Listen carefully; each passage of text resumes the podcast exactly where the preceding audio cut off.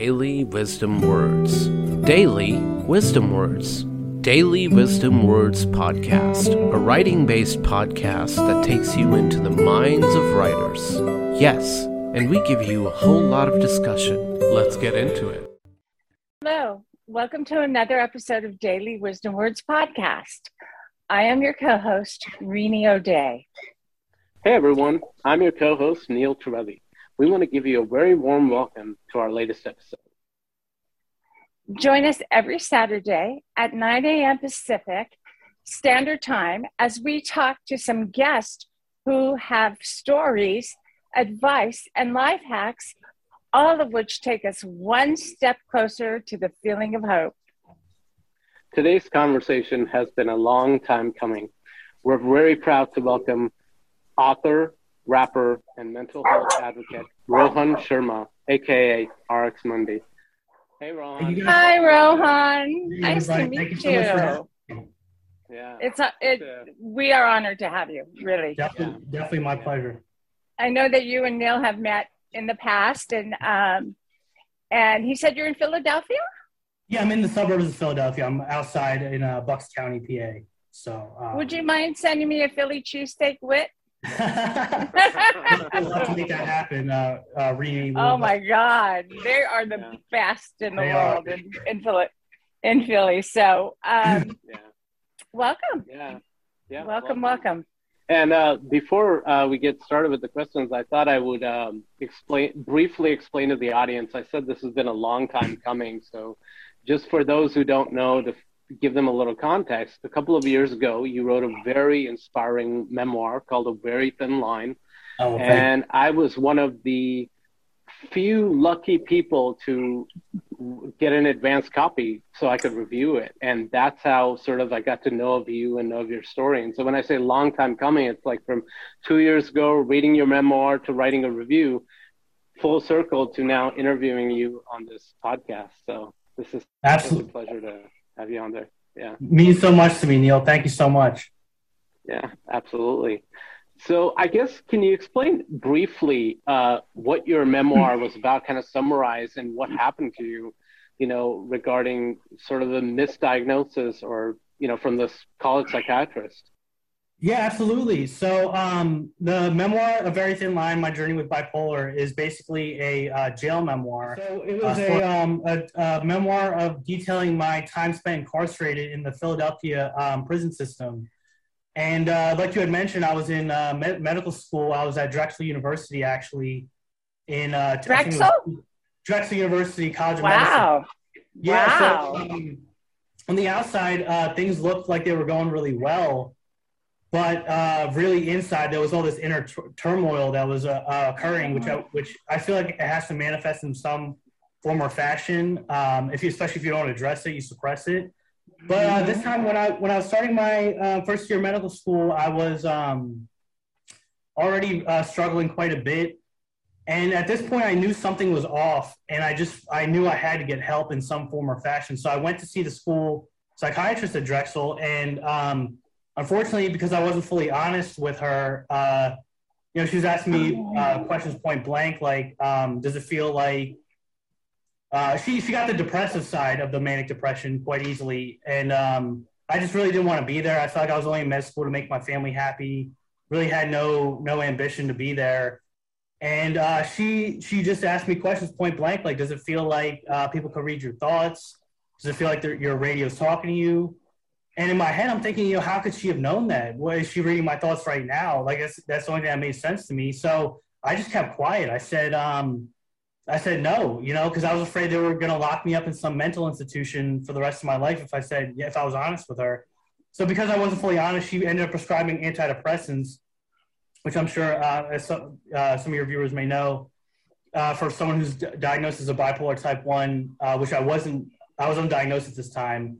What it can do uh, without giving in conjunction with a mood stabilizer is it can get rid of your depression, but then it can raise you to an even higher manic state, which Manic. is exactly what happened Mhm. to me. Yeah. And I was Yeah. already unstable uh, quite a bit. So, um, yeah, the following weeks and uh, months were just total chaos. I was uh, drinking pretty much every night just to try and help uh, mitigate my racing thoughts. I was uh, going out gambling. My parents were giving money, money for uh, Oh. groceries, and I was going to the casino and just blowing blowing it all. Very reckless behavior. And um, yeah, I, I even went out and got a tattoo uh, very impulsively without thinking about it. And um, yes, it just goes to uh, show that um, later I would find out this is all textbook manic behavior. But while you're Yeah. while you're in the midst of it, you, you have no idea what's going on. And finally, after a period of about uh, a month of barely sleeping, I went through uh, four days with no sleep whatsoever. Um, and it was at this point I was up all night uh, for the fourth day in a row now, and I actually opened my own neck up to try and uh, dissect it. And I was, I, I sorry, I probably should have said a uh, uh, graphic warning before that, but um, I feel like it's important to the story because it tells you what my state of mind was at this time. Yeah. Absolutely. Go ahead. Yeah. It was yeah, it was it was horrific. It was um uh I ended up after the when morning came um, from being up all night doing that to my neck. I ended up um, calling my drug dealer to see if he could front me some more marijuana. At this time, marijuana was the only thing that put me to sleep, um, and I'd run out, had no cash. Uh, he said no because I already owed him from before. Uh, and I, I learned this later on from a psychiatrist that during a manic episode, which this uh, clearly was a case of, um, you lose what's called impulse control. And whatever your first impulse comes to your mind, whatever's in your subconscious mind just comes to the surface. You really have no control over it. And in this case, uh, after hanging up the phone with him, my first thought was, hey, I should just rob this guy. And very uncharacteristic, not, Oh, not no. likely at all. And uh, what ended up happening is that I went to a uh, gun store, purchased a 40 caliber Smith and Wesson um, handgun, and uh, attempted a armed robbery. And things just And got then the gun store let you walk out with a gun yeah. in a manic Yeah, it- state. In fact, I even had my coat. Uh, it was like a, it was just a regular fleece, but I had it cover covering the neck uh, wound that I had. And yeah, I, I'm to this day, I'm shocked that it was so easy to just go in, walk out with a gun. Very scary to think about. And um, yeah, the, the robbery went bad. His his wife walked in on it and uh, immediately called the cops. Uh, cops showed up. Um, three shots were fired actually as I was running into the middle of the street. I didn't know who was doing the shooting, but I just knew if I run into the middle of this of traffic, they, they would have to, you know, I'd have a better chance of not getting shot. So um, fortunately for me, a, a car stopped, drove me to Temple uh, Hospital because at this point the neck uh, wound had reopened and it was bleeding. Uh, went there to get my uh, neck stitched up. There was there. The police caught up with me and uh, started asking me all these questions. And of course, my story, you know, didn't make sense at all. I was just super manic at this point. And I just, I don't know. I just remember like uh, it was either before the cops came or after. I just remember laughing hysterically, and it was just like so disturbing to think about now that I was in that state of mind. What could what could have happened, you know? And uh, fortunately, no one was hurt during the armed robbery, and it was there the police took me to jail, um, where I uh, stayed for a two week period uh, because the judge had put what's known as a detainer on my situation, meaning I couldn't get bailed out until certain uh, stipulations had been met. In this case, I had to meet with the jail psychiatrist, and um, it was just a very dark period in my life. And uh, Yeah. I'm trying to think now. The um, after getting bailed out, oh, it was actually the jail psychiatrist who who I met um, started explaining what was going on to me. That hey, we think you have bipolar type one. We think the and she said it was a really easy case to diagnose. It had happened before in the past. So and uh, fortunate for me, my parents were very understanding, and uh, not only yeah, not exactly. Not only paid my uh, bail, which was set at twenty thousand dollars, they had to pay ten percent of that in order to get me out. But they also hired a, uh, a criminal defense lawyer to fight the case right away, and things just got. Uh, I don't want to say better right away because it, it was still a very dark period of my life, the period while I was out on bail. But um, yeah, it was just it was a uh, Nice. a, a nightmare. Yeah. Oh, okay. You're back. Um, you ended up spending like two years. 23 months yeah yeah so yeah so Seems like a lot of time. yeah it was it was but i think uh looking back on it, it was it was by far the best thing that ever happened to me i um Well, I'll just back up for a second. When, when I was out on bail, I was out for a year and a half uh, while my lawyer was fighting the case. And the first deal they offered me was three to five years upstate, which I said no oh, to. Oh wow. Yeah. Very, very scary uh, situation. And um, he, uh, yeah, he ended up getting me in what's called mental health court, which is a uh, form of court where they go a little bit, give you a lighter sentence given that you have a mental health condition, which clearly was the case. And uh, they ended up offering me a deal for 23 months in county jail, uh, followed by 10 years of probation. And uh, as I always say, you know, my presentation, it was the hardest thing I ever had to go through, but I came out in April of 2015, just a completely different person. And I'm just so grateful to. Um, I think, you're, I think you're the only person that will ever said, say jail was a good thing. you know, yeah, but it, hey, I'm, I'm happy. Yeah, that's what uh, it wasn't at first. You know, the first month was a complete mm-hmm. nightmare, and that's what the book details is sort of this journey of self transformation and the work I did on myself. I'm I'm actually a, a, a big believer in like law of attraction type things, and uh, yeah. actually I wouldn't even say I'm a believer. I would say I know it to be true, and um, yeah, like I said, the first month was a nightmare. I was I was uh, there was fights happening every day. I'm I'm not equipped in that sense for the violence that I saw, and uh, what made it worse, the you know the COs, the correctional officers, and guards are just laughing while you know they're egging on these fights to happen instead of stopping it. Mm-hmm. So I'm mm-hmm. like, I'm calling my family up. I'm saying, hey, look, I made a terrible mistake. You got to get me out of here. And uh, there was really nothing they could do at that point. So it was um, it was really I credit my uh, the positive aspects of my sentence to my mom actually because it was at that point she started sending me books on things like the power of positive thinking where literally everything started to transform and turn around. It was it was actually really amazing, and um, I noticed that um, when I did the inner work on myself, as I made that inner transformation, my sort of like my outer world started. Mm-hmm. To, and as crazy as that might sound, um, it made I started making friends. Uh, you know, people were looking out for me. I was just you know engaged in these incredible books, uh, memoirs actually, like Nelson Mandela's uh, Long Walk to Freedom. Viktor mm-hmm. Frankl's Man's Search for Meaning. And I thought to myself, you know, how could, how could I be upset and uh, at what happened to me when these people have just gone through, you know, uh, seems like hell on earth. And uh, that really helped to make my sense a lot easier. So. Do you remember like the first time you had an inkling of being bipolar? Was it like middle school? Were you bullied? Something like that? I'm really glad you brought that up. Yeah, actually, uh, yeah, the start of my story, the symptoms actually began around middle school. I was bullied, um, actually, and uh, yeah, I just I don't know. I would get these like, as I often describe them, these overwhelming waves of sadness that I just couldn't control. My eyes would literally water for for no reason, and I didn't even think a chemical imbalance was a real thing. I didn't know what it was. So in hindsight, it's very obvious that there was a mood disorder there, but I, again, I didn't speak up.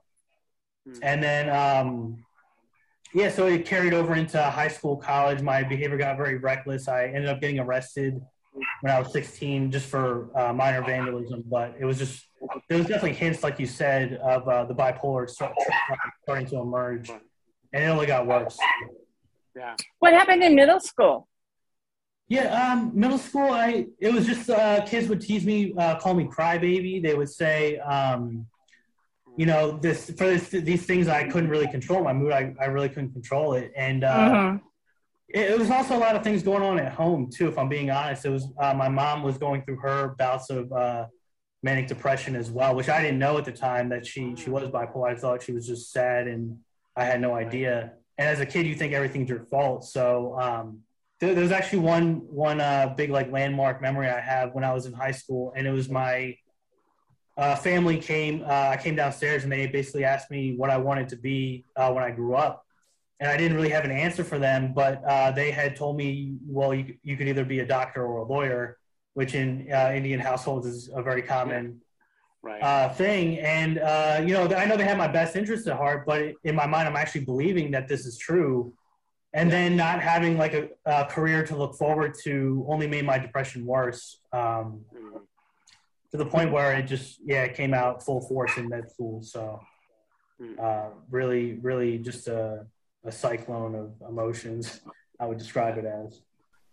Yeah, and and that uh, you bring up an interesting recurring theme here that you talked about middle school, not knowing what was going on with your mom, not knowing what was going on with yourself, and I think that brings us to awareness, right? Lack of awareness that exists everywhere.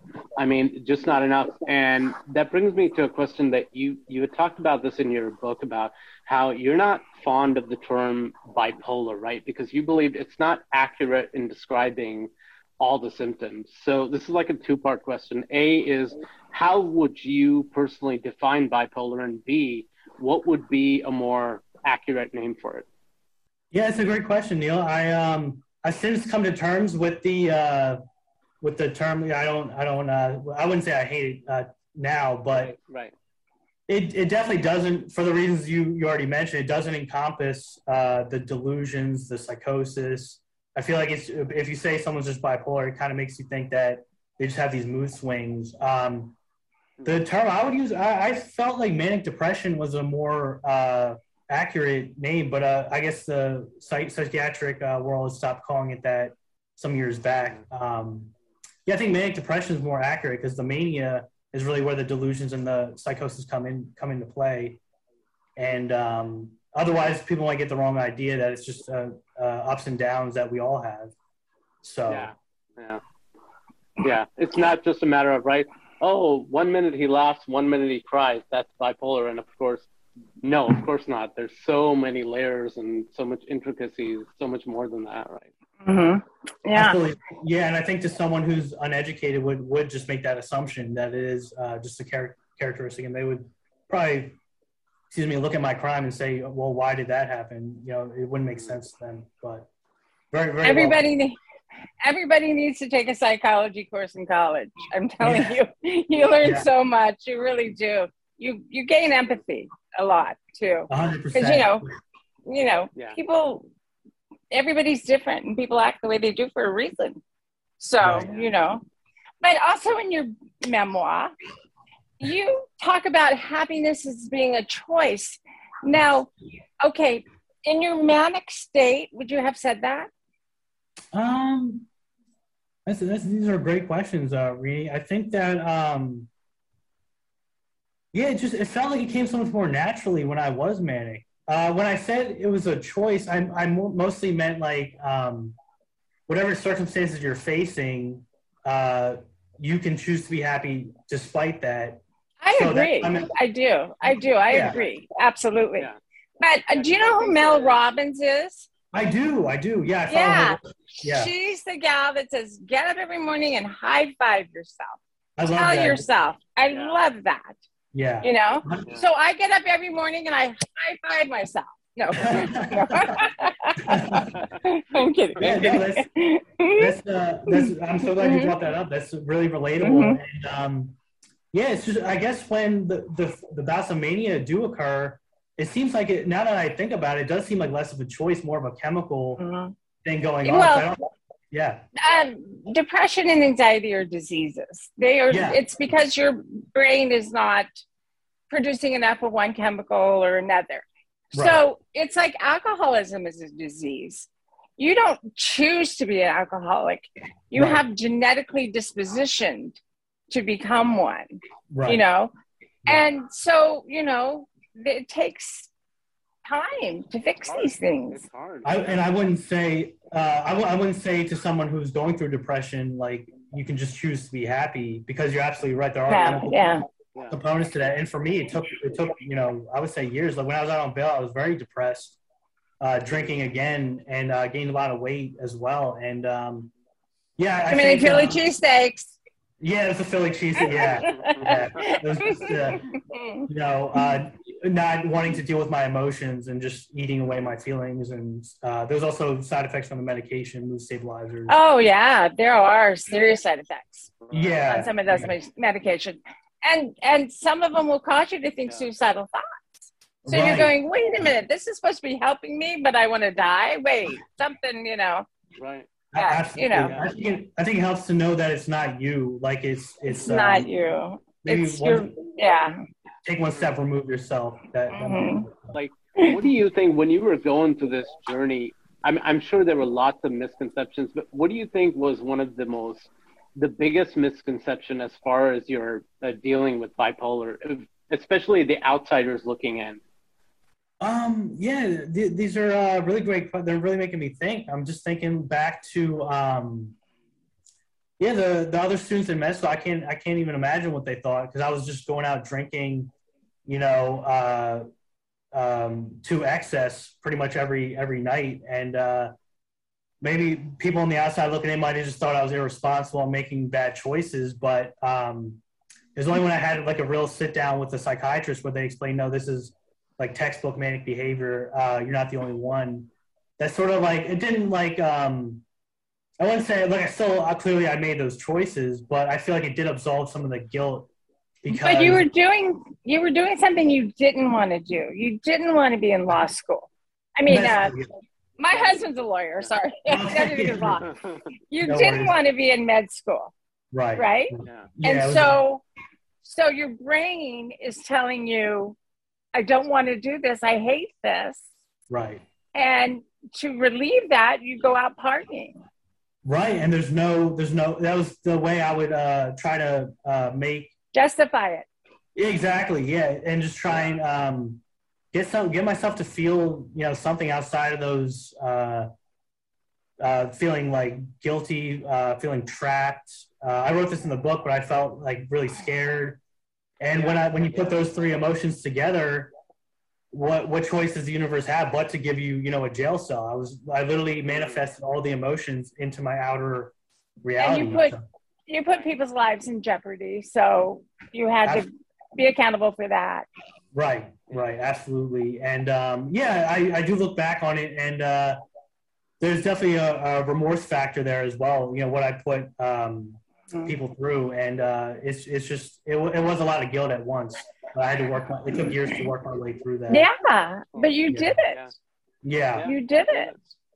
Yeah, I, I, mean, like, uh, in, I don't know if this was in your book or I heard you say it in a YouTube video somewhere that, like, all these years physically and tangibly that you were not in prison and out and free like a normal citizen.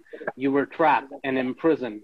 But when you went in is when psychologically you started coming. Obviously, it was a long process, but you, that's when you started coming around. And I thought I love that quote when you had said that somewhere in a speaking arrangement, or it might have even been at your book launch. I forget, but I just thought that was a wonderful way of putting it. That tangibly, physically, you were inside, but mentally, you were starting to release yourself. And I thought brilliant way of putting it. So I, well, thank you. Yeah, it was just it was like the jail cell of my own mind that I put myself in mm-hmm. through uh, high school, college, and, and med school, and then during my incarceration. That is ironic that that was sort of the uh, the where the freedom came from, where I didn't have to base my emotions on my circumstances. I could just you know put my foot down every morning in jail and just say, you know, today's gonna be a great day, and sort of like the uh, Mel Robbins high five yourself. Yeah, and, exactly. Yeah. Yeah. Yeah. Yeah. No, that's that's a great point, Neil. as far as currently, where are do you feel good? Like where are you in terms of therapy, medication, a mental space? How how positive is it? You know, you still have bad days. Where are you? Are you now, are you still seeing someone? Yeah, I think it's I think it's just uh, miles miles above where I was before. Like it's it's hard to even believe. Like I was at a um a uh, Sixers game last season. My brother had taken me to a, uh, a Sixers game, and we were like almost courtside. the Sixers, just, the yeah, Sixers were in town this uh, weekend playing the Sacramento Kings, oh. and my son is a chef, and he cooked for them.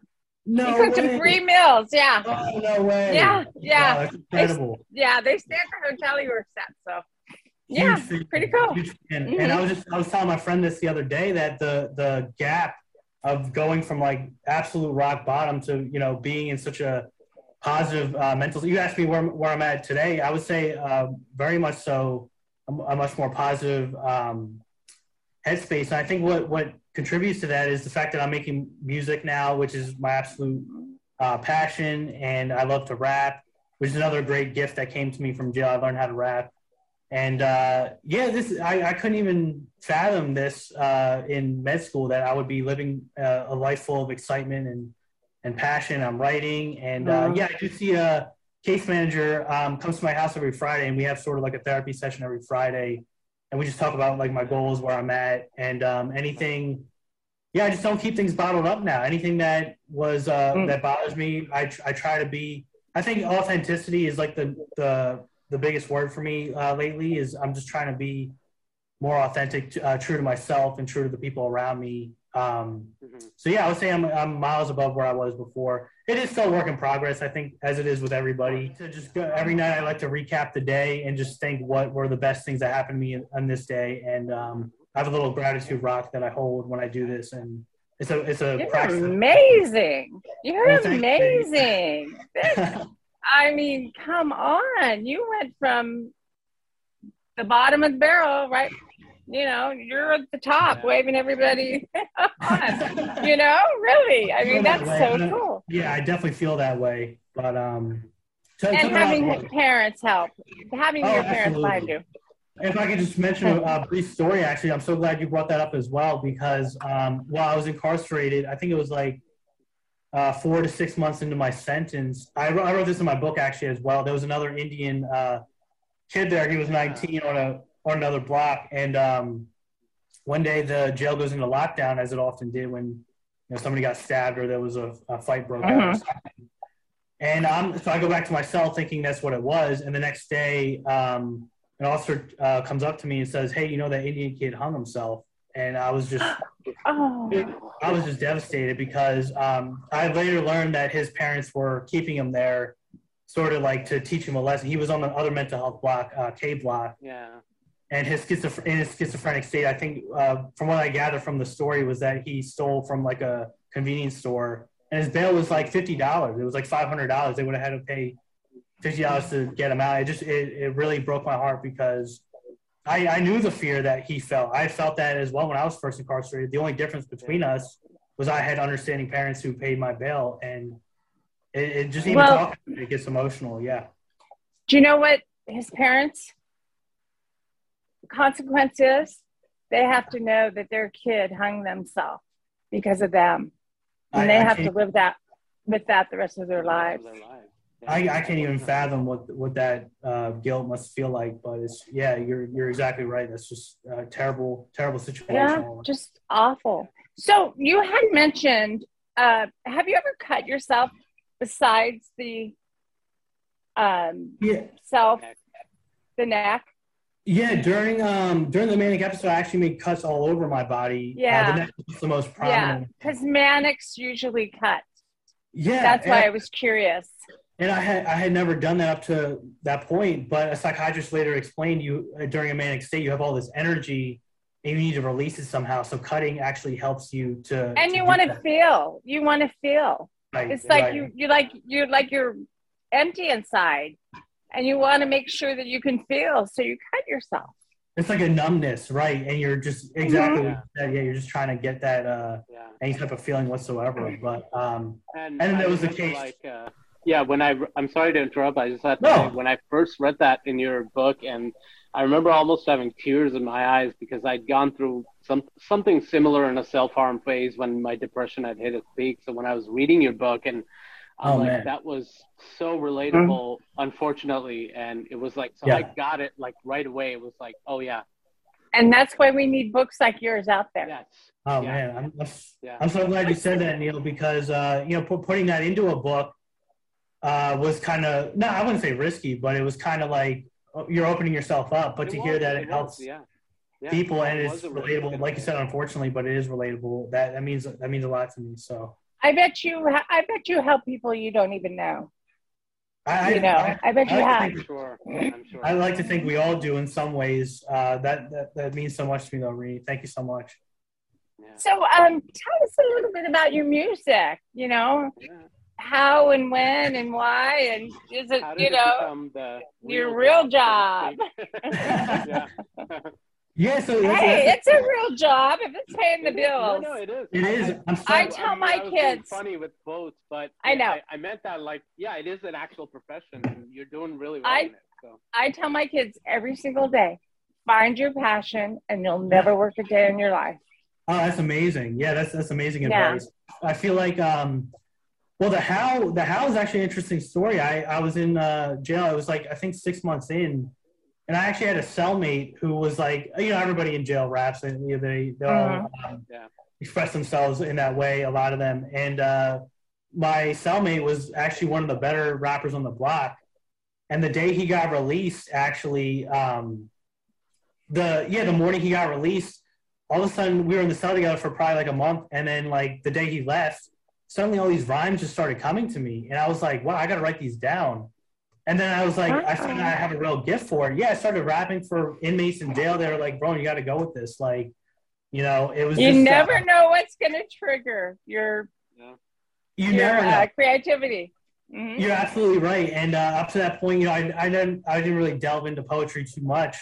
But after that, I just became obsessed. I was ordering notepads off commissary, just writing down where the rhymes uh, came to me, honing my craft.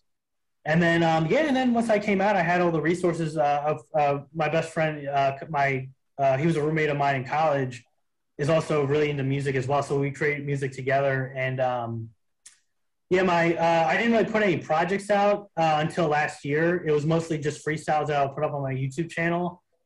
And then um, I ended up making a short EP. It was only four songs, um, but it was called The Mandela Effect, and that came out during uh, when the quarantine hit last year. And I'm actually currently working on another EP, uh, which I'm very excited about. It's called Divinorum, and uh, yeah, I can't wait to. Well, I get like out. that. What does that Yeah. mean? Uh, so I'm so glad you asked that as well. It's it's a whole story in and of itself. But so one of the um, you, you like you mentioned Mel Robbins earlier. One of the big uh, Mhm. teachers I follow, his name is Bashar, and he's also in the book as well. Uh, I wrote about him as well, and he mentions that uh, Divinorum. I don't know if your audience is familiar with um, ayahuasca, but it's a psychedelic drink that you um, ingest, and then you go on these trips and you discover more about yourself. Uh, in the book, I wrote a lot about um, dimethyltryptamine, which I experimented with heavily in college, and I feel like that expanded my consciousness. You know, it actually helps mental health. I think I well, I know that. I, I yeah, I, I've lived Yeah. that. I definitely Mhm. agree with. The dimethyltryptamine DMT is just um, something that really uh, got me through a tough period uh, my senior year of college. And um, yeah, so uh, back, sorry, back to the question. Uh, Divinorum is a drink from 700 years in the future, as Bashar describes it. It's like an ayahuasca type drink. So um, what what I'm trying to do with this EP, uh, initially it was going to be an album, but now I just shortened it to an EP, and it's uh, basically taking the listener on a journey of um, you know it starts with a song called Paranoid, which is all about fear, my fears. Yeah, then it goes Wow. into a sort of a rage, angry type song. And what I'm trying to do with the listener is sort of purge these emotions. And what I think hopefully it does is that listeners can meet it at anywhere they're at emotionally because uh, the next song after that is called Divinorum, which is the title track. And um, and then the last song, uh, Demons, which is a uh, sort of like a um, I've conquered, you know, what I've what I've overcome, and it's more of an upbeat. So I'm trying to take the listener on a on a uh, jour- uh, psychedelic journey as they listen to the uh, four song EP. And Bashar explains that oftentimes when we cry, we're actually purging the uh, negative. We're letting go of negative beliefs, and they these negative beliefs have chemical constituents in our body. So crying can actually be very therapeutic. you're letting you, you're letting go of these things. Mhm. But to me, yeah, Hundred exactly. Percent. And to this EP, it's actually like purging your third eye by listening to it. Is, is the general uh, That's incredible. That Thank is you so much, just that gave me chills. So you also work uh, a lot with. I know uh, you've been affiliated with NAMI. So can you go into details about what some of the stuff you've done with them and what they do exactly for people who don't live in Philly or don't are not too familiar with them? If you could go Yeah, into absolutely. details about that.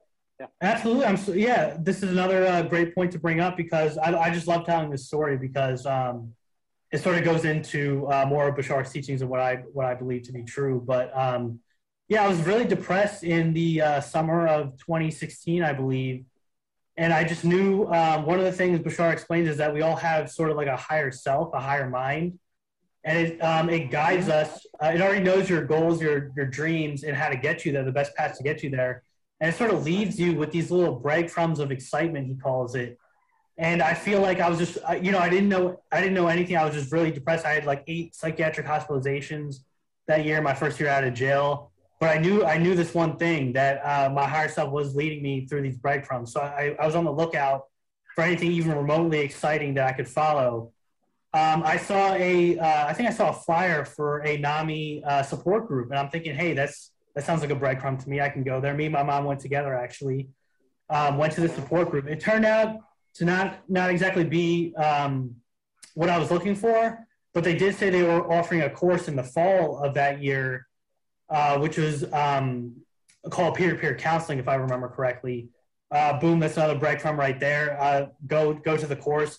Very first day, they hand out flyers saying they're looking for speakers for something called the Ending the Silence program, which was very exciting to me, where you get to go basically go to high schools um, and middle schools and basically share your story with these high school students. And I think the coolest part about that job was I got to rap at the end of my presentations, and I got to uh, spit a freestyle and then um, basically gain gain a little bit of a fan base in the uh, Bucks County and Philadelphia area. Uh, right. Who w- was really instrumental in getting my confidence up, uh, being able to uh, rap in front of a crowd which I had never done before up to that point, except in jail. So, um, yeah, that, that was uh, that was basically the work. I'm not. Were you head rapper on the block? Oh, I don't know about that. Were you the Fresh Prince of? Uh, were you the Fresh Prince of? Uh, of Philly? That's actually where Will Smith is from. Yeah, yeah, I guess you could see it that way. Uh, no, I don't think I got that title, but uh, oh darn it! Next, yeah, not next time. Yeah, not next no time. next time. no next time. yeah, so I, I currently don't uh, uh, work for NAMI right now. I'm more transitioning into the private speaking sector uh, with my right. speaking Good brand, speaking of empowerment, and uh, focusing on that and the music as well. But it was it was a great it was a, it was an amazing uh, about four years uh, as a stepping stone to get me to where I'm at today. Just an amazing, um, help, really helped me to be more of myself and uh, lessen the shame around my story. I noticed it did that when I would speak, tell my story to these audiences, and they would clap. You know, it, it sort of it definitely lessened the shame that went along with it. So. For you, yeah. Thanks well, so much. You know, so I, I, guess this would be a perfect time. Uh, we talked about this, you know, that mm-hmm. there's a favorite quote that I have from your book that was just became a sort of a mantra for me ever since I read it. I, I had even alluded, I even ended my review of your book with that quote. So, uh, can you go ahead and uh, say that quote? Yeah, absolutely. Uh, it was um, if you find yourself in a room uh, full of intimidating looks, you can always count on your reflection to smile back. And uh, that, yeah. I hope I didn't butcher it. I think that's what I said. Um, but the, well, you guys get the the main the point the of gist, that. Yeah. Yeah, it was just yeah. be your own best friend, and um, That's true. That brings me another question I I skipped earlier, but I, I did want to touch because you related to that quote. You had touched a little bit on your book about how important alone time is, right? You had said that, of course, people we as people as human beings we want to be with friends, family, loved ones, and obviously that's important as well. Not, but as equally important is learning to be alone. So can you expand a bit on that? Because I've always, even personally, my mantra has been solitude is underrated. Yeah, no, absolutely. I, I think that, uh, and this goes back to the work I do with NAMI. I feel like a big message we, are always telling people is that you're not alone. And I, I had a chapter about this in the book, uh, which was that it's okay to be alone, you know? And I think we, we should supplement the you're not alone by saying, because what you're implying basically is that it's not okay to be alone. Yeah. Uh, at least that's the way I took it. And uh, that can be very scary if, if one day you do wake up and you're in a jail cell, God forbid, or you are alone. And I think it is important. You really get to know yourself. And um, sure. yeah, in a jail cell, you know, I spent my whole uh, young adult life basically running from, from who I was and in jail you really can't run anywhere so you got to actually face that. So that yeah it just speaks to the point that uh, it really is important alone time really is important and, and uh, it's a great to even like a meditation practice i, I would recommend. Do you know what? That's what my kids pediatrician said. Oh wow. When your kids spend time with themselves alone it's a meditation session. Yeah yeah, I, I, would agree with that as well. And it's important that we teach. Uh, I think that we teach the kids that meditation. and if you, if you are one day uh, alone, you you know you get lost somewhere as as a kid, that can be a, a traumatic event. But if you teach your kids, no, it's okay to be alone. You have, and then I feel like they can access a whole higher set of survival skills that they might not have otherwise had able to access if they were in fear. So Yeah, right. But before you, before Neil's Yeah. last question, can I ask you just to tell everybody your social media handles, where they can get your EP, you know, absolutely, yeah. So I, I go by the fill name. us in. I, I go by the Fill name. uh, us in.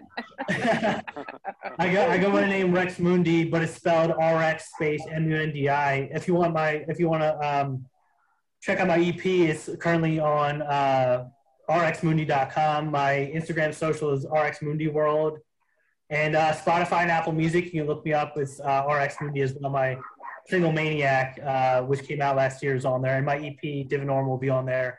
Hopefully, in the next uh, month or two, uh, I'll try and get my best to get that out to uh, everybody. And we'll put your handles up on um, On the The- description of this video. the description. Oh, So, that's- yeah, Thank you guys so much. Really, really appreciate people, it. listen to this man because he's about to, Neil, take it away. Well, You want to you are a introduce them?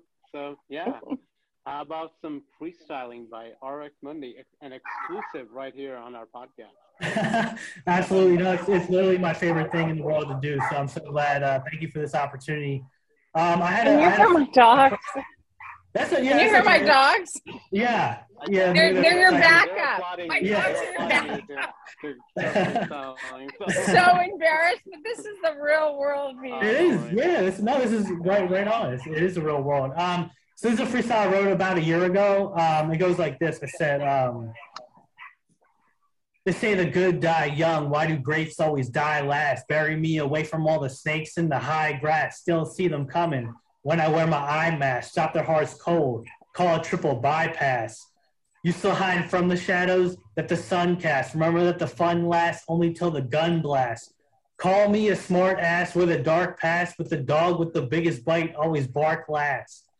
You can say I'm from the birds, but I grew up on State Road, and I'm with my DJ. All they do is break codes. Pretty soon you'll see me on all of the late shows. You'll be in the eighth row while I watch the hate grow.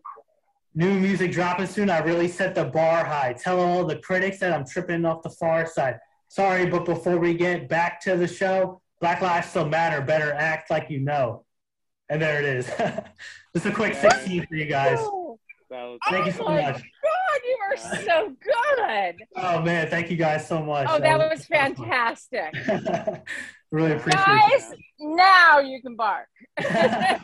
now they're they're they're clapping barking. Oh, That Oh, really was. amazing. Oh my God. Oh man. Fan, fan. Yeah. well, this New was, this was just so much fun, guys. I, I really uh, like Reed said. I just love your energy, and this this was uh, one of Thank you. Oh man, such good So energy. I'm waiting for that cheesesteak. Got Yeah. it? Yeah, there you go. Okay, buddy. You All take right, care. buddy. Thanks We'll for coming touch. on.